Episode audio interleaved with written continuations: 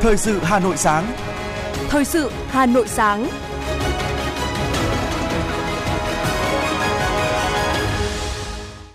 Kính chào và cảm ơn quý vị đang nghe chương trình thời sự của Đài Phát thanh và Truyền hình Hà Nội. Chương trình sáng nay thứ bảy ngày 16 tháng 9 năm 2023 sẽ chuyển tới quý vị một số những nội dung chính sau đây.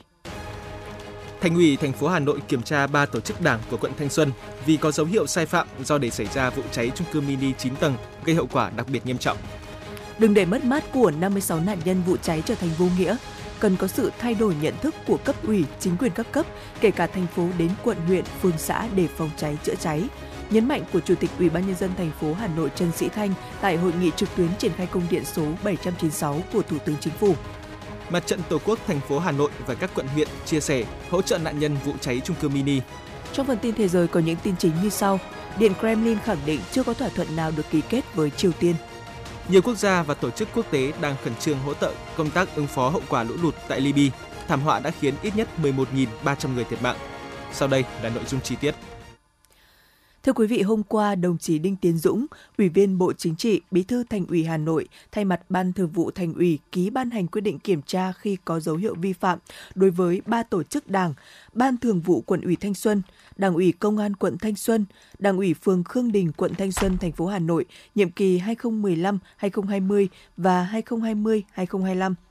đêm ngày 12 dạng sáng ngày 13 tháng 9 năm 2023 xảy ra vụ cháy đặc biệt nghiêm trọng tại tòa nhà chung cư mini số 37 ngách 29 trên 70 phố Khương Hạ, phường Khương Đình, quận Thanh Xuân. Ngôi nhà có diện tích khoảng 200m2, cao 9 tầng, một tum, là nơi cư trú của khoảng 150 người. Vụ cháy đã làm 56 người tử vong và 37 người bị thương. Kết quả điều tra ban đầu của công an thành phố xác định tại ngôi nhà xảy ra cháy có những dấu hiệu vi phạm nghiêm trọng về trật tự xây dựng, quy định pháp luật về phòng cháy chữa cháy. Ngày 13 tháng 9, cơ quan điều tra công an thành phố Hà Nội đã ra quyết định khởi tố vụ án, khởi tố bị can và lệnh bắt bị can để tạm giam 4 tháng đối với Nghiêm Quang Minh, sinh năm 1979, hiện trú tại Yên Hòa, Cầu Giấy, Hà Nội.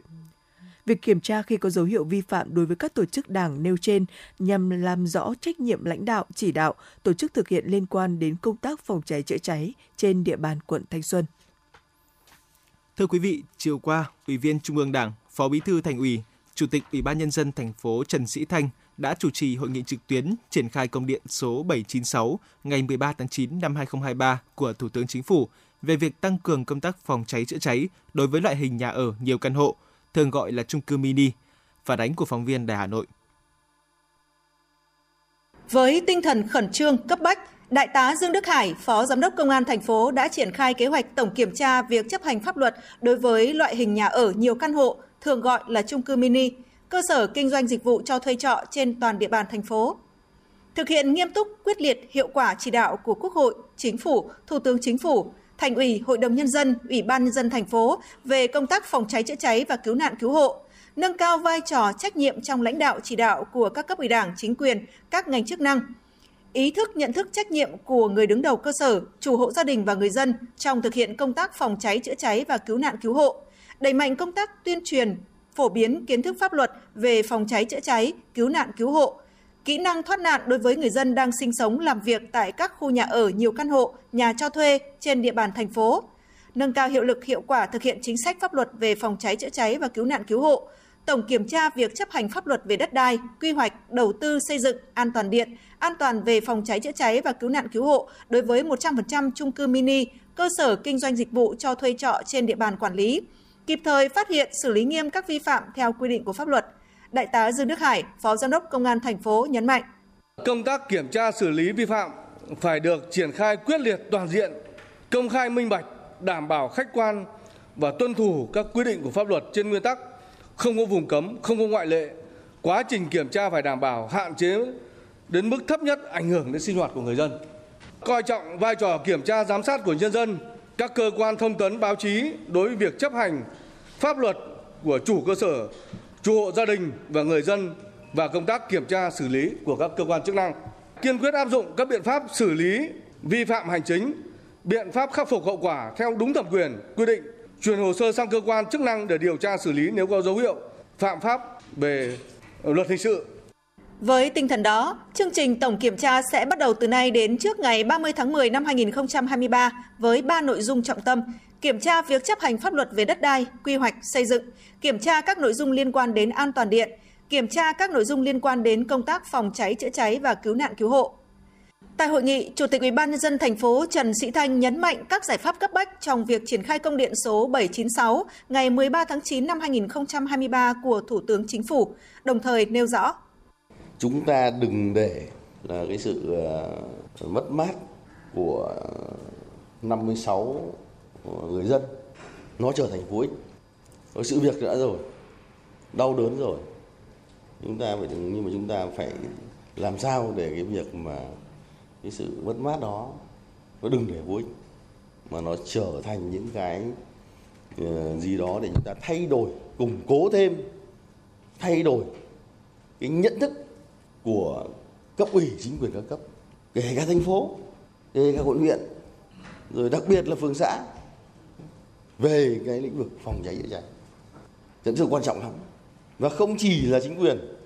mà đây cả hệ thống chính trị. Trong đó vai trò người dân cũng là quan trọng.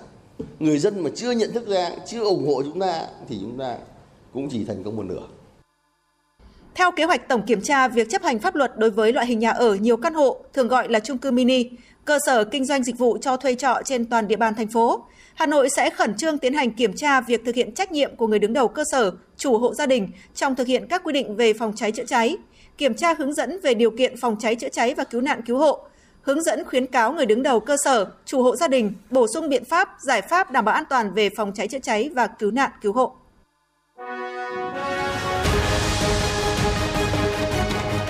Thời sự Hà Nội, nhanh, chính xác, tương tác cao. Thời sự Hà Nội, nhanh, chính xác, tương tác cao.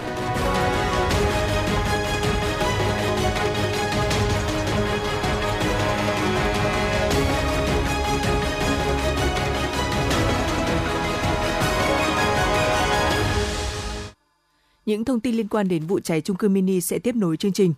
Thưa quý vị và các bạn, Ủy ban Mặt trận Tổ quốc Việt Nam thành phố Hà Nội vừa cho biết, ngay sau khi có thông báo về việc tiếp nhận ủng hộ nạn nhân bị thiệt hại trong vụ hỏa hoạn tại phường Khương Đình, quận Thanh Xuân, đến 17 giờ ngày hôm qua, Ủy ban Mặt trận Tổ quốc Việt Nam thành phố Hà Nội đã tiếp nhận đăng ký ủng hộ hơn 7 tỷ đồng từ các tổ chức cá nhân trong cả nước. Danh sách các tổ chức cá nhân đăng ký tham gia ủng hộ như sau: 1. Tập đoàn Dầu khí Quốc gia Việt Nam 930 triệu đồng. 2. Nhân dân và các bộ thành phố Hồ Chí Minh 5 tỷ đồng. 3. Nhân dân và cán bộ tỉnh Tây Ninh 500 triệu đồng. 4. Nhân dân và cán bộ tỉnh Quảng Trị 300 triệu đồng. 5. Nhân dân và cán bộ tỉnh Lâm Đồng 500 triệu đồng. Danh sách đăng ký ủng hộ sẽ được chúng tôi tiếp tục cập nhật. Quận ủy, Ủy ban nhân dân, Ủy ban Mặt trận Tổ quốc Việt Nam quận Nam Từ Liêm đã hỗ trợ người bị thiệt hại trong vụ hỏa hoạn xảy ra tại trung cư mini số nhà 37, ngách 29 trên 70, phố Khương Hạ, phường Khương Đình, quận Thanh Xuân, thông qua Ủy ban Mặt trận Tổ quốc Việt Nam quận Thanh Xuân số tiền 50 triệu đồng. Bí thư quận ủy Nam Từ Liêm Trần Đức Hoạt cũng khẳng định chính quyền địa phương sẽ sát sao với cơ sở, tiếp tục đồng hành với các gia đình người bị nạn không chỉ trong thời gian này mà còn cả lâu dài để người dân ổn định tâm lý, cuộc sống đại diện huyện ủy, hội đồng nhân dân, ủy ban nhân dân huyện Ba Vì cũng đã đến thăm hỏi động viên và gửi quà hỗ trợ các nạn nhân vụ cháy trung cư mini tại địa bàn phường Khương Đình, quận Thanh Xuân với số tiền là 50 triệu đồng cùng với 200 thùng sữa. Ni sư Thích Đám Liên, Phó Ban trị sự Phật giáo Việt Nam huyện Ba Vì đã gửi hỗ trợ thông tin thông qua Ủy ban Mặt trận Tổ quốc Việt Nam quận Thanh Xuân với số tiền là 20 triệu đồng. Liên quan đến tình hình sức khỏe của các bệnh nhân trong vụ cháy trung cư mini, Phó giáo sư tiến sĩ Vũ Văn Giáp, Phó Giám đốc Bệnh viện Bạch Mai cho biết, trong số 26 nạn nhân có khoảng 10 trường hợp nặng, trong đó hai trường hợp đặc biệt nặng và nguy kịch phải đặt nội khí quản. Sau quá trình điều trị, các nạn nhân đã hồi phục tương đối tốt và kiểm soát được các dấu hiệu. Đối với hai trường hợp nguy kịch, một trường hợp là bác sĩ tại bệnh viện đã hồi phục ngoạn mục và rút được nội khí quản. Hiện trường hợp này đã có thể giao tiếp, tỉnh táo hoàn toàn – Trường hợp còn lại đang phải thở máy và có thể có những diễn biến nặng trong một vài ngày tới. Bệnh viện đang tập trung mọi nguồn lực tốt nhất để cứu trợ cho các nạn nhân. Ngay sau vụ cháy trung cư mini ở quận Thanh Xuân, người dân Hà Nội đổ xô đi mua các sản phẩm phòng cháy chữa cháy, đồ bảo hộ, thoát hiểm, khiến cho thị trường này trở nên sôi động, giá cả cũng vì thế tăng lên theo. Để đề phòng rủi ro hỏa hoạn, nhiều người dân đã nhanh chóng tìm hiểu và trang bị bình chữa cháy, thang dây, mặt nạ phòng độc, khiến các sản phẩm này cháy hàng. Ghi nhận tại các cửa hàng bán đồ bảo hộ, thiết bị phòng cháy chữa cháy trên phố Lê Duẩn, Ít Kiêu, Nguyễn Xiển, Nguyễn Trãi cho thấy lượng khách mua hàng từ ngày 13 tháng 9 tăng so với thời gian trước. Bên cạnh đó, các thiết bị phòng cháy chữa cháy, đồ bảo hộ cũng được giao dịch sôi động trên các sàn thương mại điện tử, trang mạng xã hội. Giá các mặt hàng này cũng khá đa dạng, ở mỗi một nơi bán một giá khác nhau, đặc biệt là giá tăng theo từng ngày.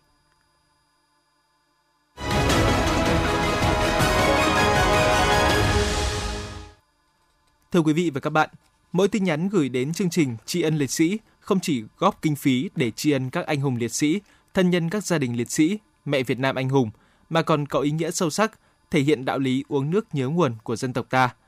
Đó là nhấn mạnh của Trung tướng Hoàng Khánh Hưng, Chủ tịch Hội hỗ trợ gia đình liệt sĩ Việt Nam tại hội nghị hội nghị tổng kết chương trình nhắn tin tri ân liệt sĩ năm 2023 vừa diễn ra tại Hà Nội. Phản ánh của phóng viên Như Hoa. Sau 2 tháng phát động, chương trình nhắn tin tri ân liệt sĩ năm 2023 đã có gần 159.000 lượt tin nhắn, với số tiền thu được hơn 3 tỷ 170 triệu đồng. Đây là năm có số lượng người tham gia nhắn tin cao nhất trong 12 năm triển khai chương trình. Từ số tiền thu được, Hội hỗ trợ gia đình liệt sĩ Việt Nam đã sử dụng để hỗ trợ giám định ADN, xác định danh tính hài cốt liệt sĩ còn thiếu thông tin, tặng sổ tiết kiệm, nhà tình nghĩa, tặng quà các gia đình chính sách có hoàn cảnh khó khăn. Thông tin này được Hội hỗ trợ gia đình liệt sĩ Việt Nam phối hợp với Hội chữ thập đỏ Việt Nam, Cổng thông tin nhân đạo quốc gia 1400 chia sẻ tại hội nghị tổng kết đánh giá kết quả chương trình nhắn tin tri ân liệt sĩ năm 2023. Trung tướng Hoàng Khánh Hưng, Chủ tịch Hội hỗ trợ gia đình liệt sĩ Việt Nam chia sẻ, chương trình nhắn tin tri ân liệt sĩ đã trở nên quen thuộc đối với đồng bào và chiến sĩ cả nước, với số lượt người tham gia năm sau nhiều hơn năm trước. Qua 12 năm thực hiện chương trình, đồng bào, chiến sĩ cả nước đã ủng hộ gần 10 tỷ đồng. Chương trình không chỉ thu hút nguồn lực vật chất để tiến hành công tác tri ân liệt sĩ, mà còn có ý nghĩa rất sâu sắc nhằm giáo dục lịch sử, thể hiện đạo lý uống nước nhớ nguồn của dân tộc ta, bày tỏ tri ân của đồng bào và chiến sĩ cả nước, nhớ về sự hy sinh của các thế hệ anh hùng liệt sĩ đã ngã xuống vì độc lập tự do của dân tộc. Trung tướng Hoàng Khánh Hưng cho biết. Năm nay, các cơ quan chính trị xã hội vào cuộc rất là tốt. Tôi lấy ví dụ như Mặt trận Tổ quốc Việt Nam, Tổng Liên đoàn Lao động Việt Nam, Trung ương Đoàn Thanh niên Cộng sản Hồ Chí Minh, các cơ quan của Tổng cục Chính trị, rồi Hội cựu chiến binh Việt Nam đã vào cuộc. Cho nên là kết quả nhắn tin năm nay so với năm ngoái được tốt hơn là được 3 tỷ 176 triệu 66 nghìn đồng. Thì đây là một cái kết quả mà ngoài mong đợi của chúng tôi. Tuy nhiên, thì sự vào cuộc của cả xã hội chưa được nhiều so với 100 triệu dân. Nhưng đây cũng là một cái dịp để đánh giá lòng biết ơn, sự hy sinh xương máu của các liệt sĩ đã đổ xuống cho nền độc lập tự do. Ngoài cái việc thu được tiền để tri ân cho thân nhân gia đình liệt sĩ qua nhắn tin để khơi lại cái lòng tự hào dân tộc, cái sự biết ơn của các thế hệ với sự hy sinh của gần một triệu hai liệt sĩ đã ngã xuống cho độc lập tự do. Năm 2022, chương trình nhận được 137.581 lượt tin nhắn với số tiền là 2 tỷ 751 triệu 620 nghìn đồng. Từ nguồn hỗ trợ trên, Hội hỗ trợ gia đình liệt sĩ Việt Nam đã chi hỗ trợ trực tiếp các gia đình liệt sĩ bằng hình thức trao 20 nhà tình nghĩa tặng 20 gia đình liệt sĩ có khó khăn về nhà ở tại các tỉnh, thành phố Hà Nội, Phú Thọ, Hải Dương, Hải Phòng, Sơn La, Yên Bái, Thái Bình, Nghệ An, Hà Tĩnh, Bình Phước, Bắc Giang, Bà Rịa Vũng Tàu, trao gần 300 sổ tiết kiệm, mỗi sổ 3 triệu đồng tặng gia đình liệt sĩ và bà mẹ Việt Nam anh hùng tại các tỉnh, thành phố Hà Nội, Phú Thọ, Hải Dương, Hải Phòng, Sơn La, Yên Bái, Thái Bình, Nghệ An, Hà Tĩnh, Bình Phước, Bắc Giang, Bà Rịa Vũng Tàu, thành phố Hồ Chí Minh, Ninh Bình, Thanh Hóa.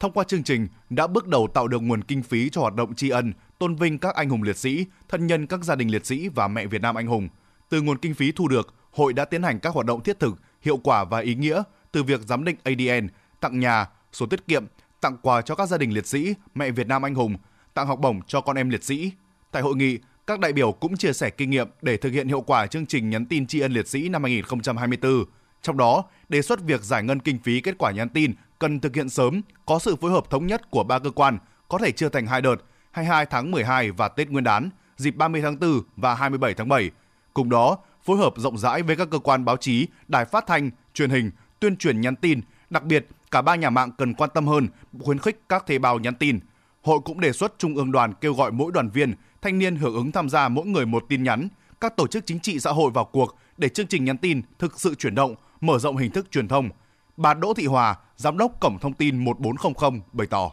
Mong muốn của chúng tôi là chúng ta tập trung nhiều vào hoạt động hỗ trợ tìm kiếm danh tính liệt sĩ, giám định ADN. Bởi vì chúng ta càng chậm, bây giờ thời gian à, chiến tranh qua đi rất là dài rồi, mà chúng ta càng chậm thì cái cơ hội mà tìm được các anh, các chị về với à, gia đình, về với địa phương thì rất là mong manh, rất là khó, càng ngày càng khó. Vì thế nên là chúng ta cùng chung tay với cả đất nước, với toàn bộ hệ thống chính trị xã hội để chúng ta thực hiện cái hoạt động này càng nhanh càng tốt, làm sao càng hiệu quả càng tốt.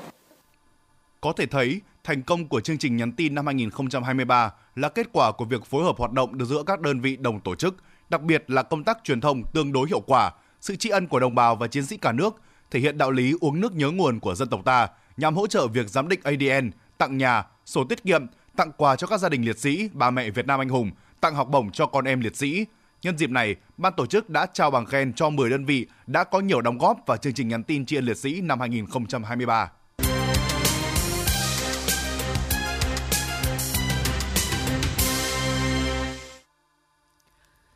Xin được chuyển sang những thông tin đáng chú ý khác.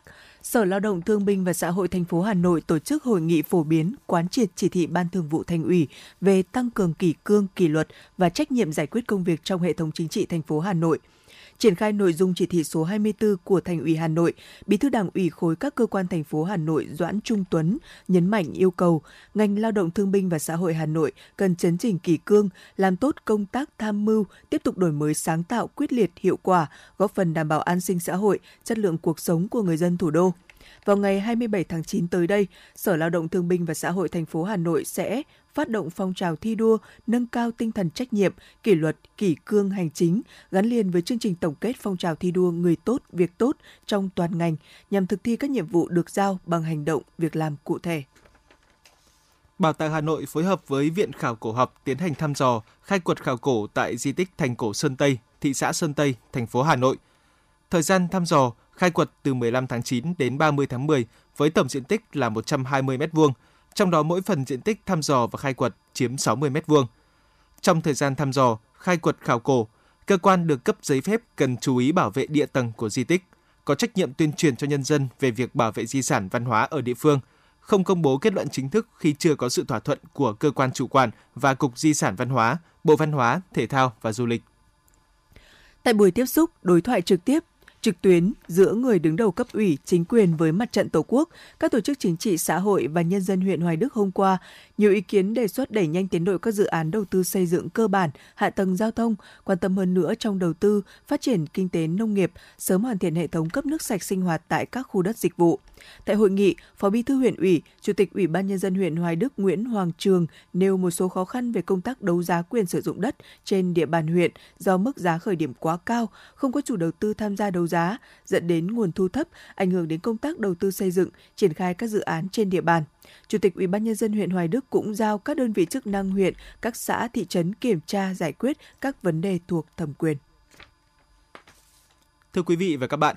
để bảo đảm mục tiêu tăng trưởng kinh tế nông nghiệp trong năm 2023 đạt từ 2,5 đến 3%, ngành nông nghiệp Hà Nội đã và đang triển khai nhiều giải pháp nhằm phát huy hiệu quả thế mạnh của những vùng sản xuất nông nghiệp hàng hóa.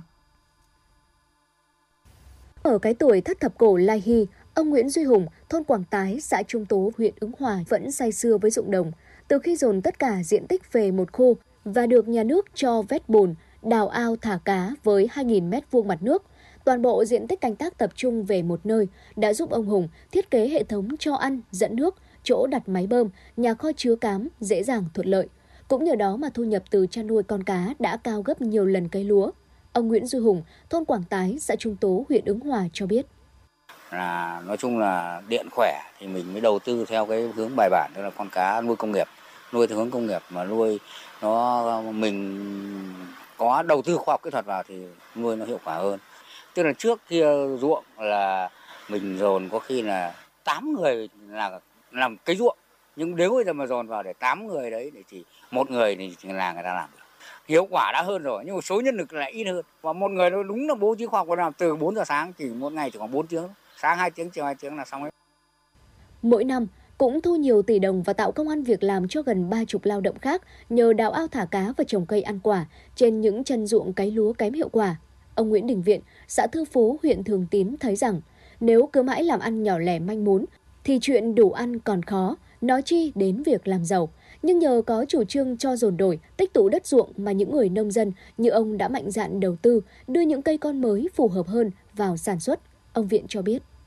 Nhà nước quan tâm thì chúng tôi được đi học ừ, các mô hình để, để làm kinh tế thì chúng tôi uh, rút ra những cái bài học kinh nghiệm mà làm thế nào để cho nó có hiệu quả uh, kinh tế cho gia đình và làm giàu cho đất nước. Cái thứ nhất, cái thứ hai là gia đình tôi lúc nào cũng có 30 người là lao động chính làm ở đây, một tháng uh, từ 8 triệu đến 9 triệu. Chuyển đổi cơ cấu cây trồng vật nuôi không chỉ mở hướng cho nông dân Hà Nội làm giàu trên đất lúa kém hiệu quả, mà còn từng bước hình thành những vùng chuyên canh, có thể đưa công nghệ cao vào sản xuất, từ đó làm tăng giá trị cho sản phẩm nông nghiệp. Đây chính là nền tảng để hướng tới một nền nông nghiệp đô thị xanh hiện đại. Bà Lê Kim Dung, Phó phòng Kinh tế huyện Thanh Oai cho biết. Trên cơ sở quy hoạch sử dụng đất và những văn bản hướng dẫn sơ bộ của thành phố thì huyện Thanh Hoa cũng đã duyệt uh, chuyển đổi cho các xã thị trấn với một số diện tích và hiện nay thì cái diện tích chuyển đổi mà các xã thị trấn đã thực hiện được thì cái hiệu quả rõ rệt hẳn so ờ, phải hiệu quả bình thường tăng gấp 3 đến 4 lần so với cái lúa. Chuyển đổi cơ cấu cây trồng vật nuôi thực sự đem lại hiệu quả cho người dân và trong thời gian tới, huyện ủy và ban dân huyện Hoa cũng sẽ tiếp tục là đẩy nhanh các cái mô hình sản xuất ứng dụng công nghệ cao và sản xuất theo cái hướng Việt Gáp an toàn để nâng cao hiệu quả kinh tế cho người dân. Xác định tích tụ ruộng đất là việc khó nhưng phải làm vì phải có ô thửa lớn mới thúc đẩy sản xuất hàng hóa, đầu tư khoa học công nghệ, tạo ra giá trị kinh tế cao, có tính cạnh tranh, tiến tới có đủ sản phẩm phục vụ công nghiệp chế biến hoặc xuất khẩu. Và theo Sở Nông nghiệp và Phát triển Nông thôn Hà Nội, với những quy định mà Hà Nội đang áp dụng hiện nay thì quá trình đền bù giải phóng mặt bằng để có được quỹ đất sạch giao cho doanh nghiệp đầu tư tốn một lượng chi phí cao gấp 5 lần so với các địa phương khác. Do đó với Hà Nội, để có thể tích tụ được ruộng đất, thu hút doanh nghiệp và đầu tư, tạo ra bước đột phá cho quá trình phát triển sản xuất nông nghiệp tại địa phương vẫn không hề đơn giản. Ông Nguyễn Xuân Đại, Giám đốc Sở Nông nghiệp và Phát triển Nông thôn Hà Nội cho biết. Đối với Hà Nội thì cái đất đai, cái đất đai thì hiện nay là một trong những ít số địa phương mà áp dụng cái chính sách đền bù giải phóng mặt bằng ấy, à, áp dụng kịch khung của quy định của chính phủ với à, 5 lần. Thế và thực tế thì một hecta khi mà thu hồi để triển khai dự án giá trị cái tiền đền bù giải phóng hàng khoảng gần 10 tỷ đồng. Như vậy là chúng ta phải bỏ ra cái lượng vốn ban đầu riêng về cái đất đai này để mà một cái doanh nghiệp áp dụng cái tiến bộ khoa học kỹ thuật vào làm dự án nông nghiệp là tương đối lớn. Đấy là về vốn cần một cái lượng vốn nhiều. Trong định hướng phát triển, ngành nông nghiệp thủ đô đặt mục tiêu tiếp tục mở rộng các vùng sản xuất nông nghiệp hàng hóa tập trung, quy mô lớn để khuyến khích người dân thực hiện dồn ô đổi thừa, đẩy nhanh quá trình chuyển đổi cơ cấu cây trồng vật nuôi trên đất lúa kém hiệu quả. Thành phố sẽ tiếp tục hoàn thiện các cơ chế chính sách, thu hút doanh nghiệp đầu tư vào lĩnh vực nông nghiệp, hỗ trợ phát triển các mô hình sản xuất hàng hóa chất lượng cao, xây dựng các nhà máy chế biến, bảo quản nông sản, hình thành các chuỗi liên kết từ sản xuất đến tiêu thụ sản phẩm và tạo dựng thương hiệu cho nông sản Hà Nội – đây là hướng đi đúng đắn trong bối cảnh nhu cầu về các mặt hàng nông sản chất lượng cao ngày càng lớn, đặc biệt là ở thị trường Hà Nội và xuất khẩu.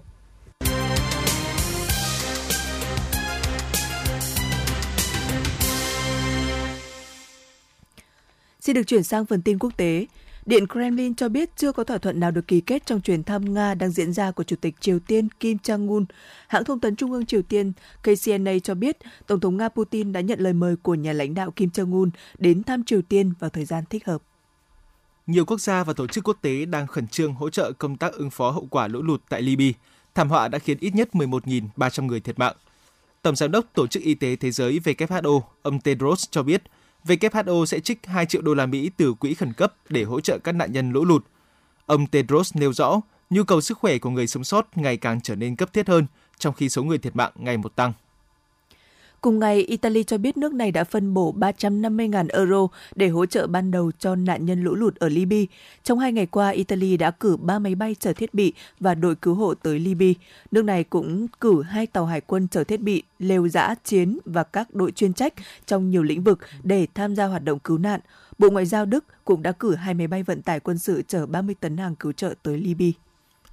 IG Nobel là giải thưởng châm biếm được một tạp chí khoa học Mỹ trao thưởng niên kể từ năm 1991 để tôn vinh 10 thành tựu bất thường hoặc tầm thường trong nghiên cứu. Trong số giải IG Nobel năm nay, Thậm chí còn có nghiên cứu là giáo viên buồn chán có thể gây ảnh hưởng buồn chán lên học sinh như thế nào. Các bác sĩ phẫu thuật Đại học New York, Mỹ thực hiện ca cấy ghép thận lợn biến đổi gen cho một bệnh nhân chết não đã thông báo. Quy trình thử nghiệm mới nhất này là một phần của lĩnh vực nghiên cứu đang phát triển nhằm thúc đẩy việc cấy ghép khác loài, chủ yếu là thử nghiệm kỹ thuật này trên cơ thể hiến tặng cho khoa học. Chính quyền Bangladesh cho biết số người tử vong do dịch sốt xuất huyết ở nước này đã tăng lên mức kỷ lục 778 người. Các chuyên gia y tế cho rằng việc thiếu phối hợp giữa các ngành khiến tình hình dịch bệnh trở nên nghiêm trọng – theo Tổng cục Y tế Tổng hợp của chính phủ Bangladesh, tính ngày 15 tháng 9, số ca bị mắc dịch sốt xuất huyết đã lên tới hơn 157.100. Trong khi đó, Liên Hợp Quốc cho biết số ca nhiễm bệnh thực tế còn cao hơn vì nhiều trường hợp không được báo cáo.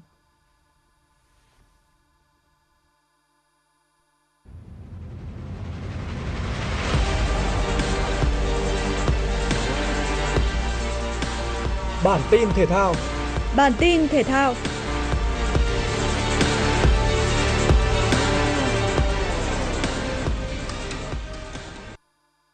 Tối nay, Bộ Văn hóa Thể thao Du lịch, Cục Thể dục Thể thao và Ủy ban Olympic Việt Nam sẽ tổ chức lễ xuất quân cho đoàn thể thao Việt Nam lên đường tham gia tranh tài ASEAN 19 tại Hà Nội. Đoàn thể thao Việt Nam sẽ tham dự ASEAN 19 với 504 thành viên, trong đó có 337 tuyển thủ thi đấu ở 31 bộ môn thể thao chính thức của đại hội, phấn đấu với chỉ tiêu giành 2 đến 5 huy chương vàng. Được bầu làm trưởng đoàn là Cục trưởng Cục Thể dục Thể thao Đặng Hà Việt và hai tuyển thủ Nguyễn Huy Hoàng ở đội tuyển bơi, Bạc Thị Khiêm ở nội dung Taekwondo sẽ được lựa chọn để cầm cờ tại lễ khai mạc ASEAN 19. ASEAN năm nay sẽ được tổ chức thi đấu tại 6 địa điểm chính thức ở các thành phố Hàng Châu, Ninh Ba, Ôn Châu, Kim Hoa, Thiệu Hưng, Hồ Châu của Trung Quốc. Bóng đá và cricket sẽ là hai bộ môn thi đấu đầu tiên bắt đầu ngày 19 tháng 9. Ba kỳ ngư quan trọng của đội tuyển bơi Việt Nam là Nguyễn Huy Hoàng, Trần Hưng Nguyên, Phạm Thanh Bảo đã về nước sau đợt tập luyện dài ngày tại Hungary. Các tuyển thủ đang tập luyện duy trì chuyên môn tại Cần Thơ để sẵn sàng bước vào thi đấu ASEAN 19. Trong đó, Nguyễn Huy Hoàng với tấm huy chương bạc nội dung 1.500m tự do và huy chương đồng nội dung 800m tự do nam tại ASEAN 18 là cái tên được đặt nhiều kỳ vọng tại đường đua xanh ở Hàng Châu. Dự kiến, Đội tuyển bơi Việt Nam dự ASEAN 19 sẽ lên đường vào ngày 20 tháng 9 với 10 tuyển thủ gồm Huy Hoàng, Hưng Nguyên, Thanh Bảo, Hoàng Khang, Ngọc Vinh, Quang Thuấn, Đình Truyền, Phạm Thị Vân, Mỹ Tiên và Thúy Hiền. Các nội dung cờ nhanh, cờ chấp của giải cờ vua xuất sắc quốc gia Cup Aristino 2023 đã khép lại. Ở nội dung cờ nhanh nam, các kỳ thủ đã tranh tài 9 ván và cờ vua Hà Nội chiếm ưu thế tuyệt đối khi có tới 7 người đứng ở nhóm dẫn đầu. Trong đó, đại kiện tướng Lê Tuấn Minh giành tổng 7,5 điểm để giành ngôi vô địch. Đây cũng là tấm huy chương vàng cá nhân thứ hai của Minh ở giải này. Và Lê Tuấn Minh cũng là một trong những tuyển thủ quan trọng của đội tuyển cờ vua Việt Nam tham dự ASEAN 19 sắp tới. Ở giải quần vợt David Cup năm nay, đội tuyển Canada mang tới đội hình gồm rất nhiều tay vợt ít tên tuổi. Ở cả hai trận đánh đơn, các tay vợt của Canada là Alexis Kalakniai và Gabriel Diallo đều đã chơi rất hay để đánh bại các đối thủ được đánh giá cao hơn là Lorenzo Sonengo và Lorenzo Musetti. Tới trận đánh cuối cùng, Kalagniai lại có thêm một thắng lợi nữa khi đánh cặp cùng với Vasek Popisil để giành chiến thắng chung cuộc 3-0 trước đội tuyển Thụy Điển trong trận gia quân tại bảng A. Còn với Tây Ban Nha, hai tay vợt đánh đơn của họ là Benabes Zapata Milarit và Alejandro Davidovic Fokina đều có thứ hạng ATP vượt trội so với phía đội tuyển Cộng hòa Séc. Dù vậy, cả hai đều chơi dưới sức và nhận thất bại chỉ sau hai set đấu. Ở trận đánh đôi, tay vợt Fokina và Granoller cũng chịu các vợt sau 3 set, qua đó khiến đội tuyển Tây Ban Nha thua 0-3 chung cuộc và tạm thời xếp cuối bảng C. Theo Trung tâm Dự báo Khí tượng Thủy văn Quốc gia,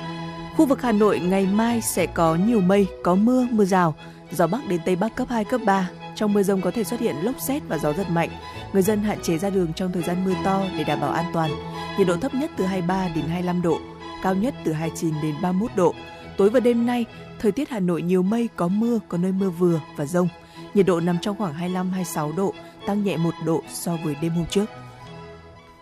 Quý vị và các bạn vừa nghe chương trình thời sự của Đài Phát thanh Truyền hình Hà Nội. Chỉ đạo nội dung Nguyễn Kim Khiêm, chỉ đạo sản xuất Nguyễn Tiến Dũng, tổ chức sản xuất Trà My, đạo diễn Hoa Mai, phát thanh viên Ngọc Bách, Hoài Linh cùng kỹ thuật viên Duy Anh thực hiện. Xin kính chào và hẹn gặp lại quý vị trong các chương trình thời sự sau.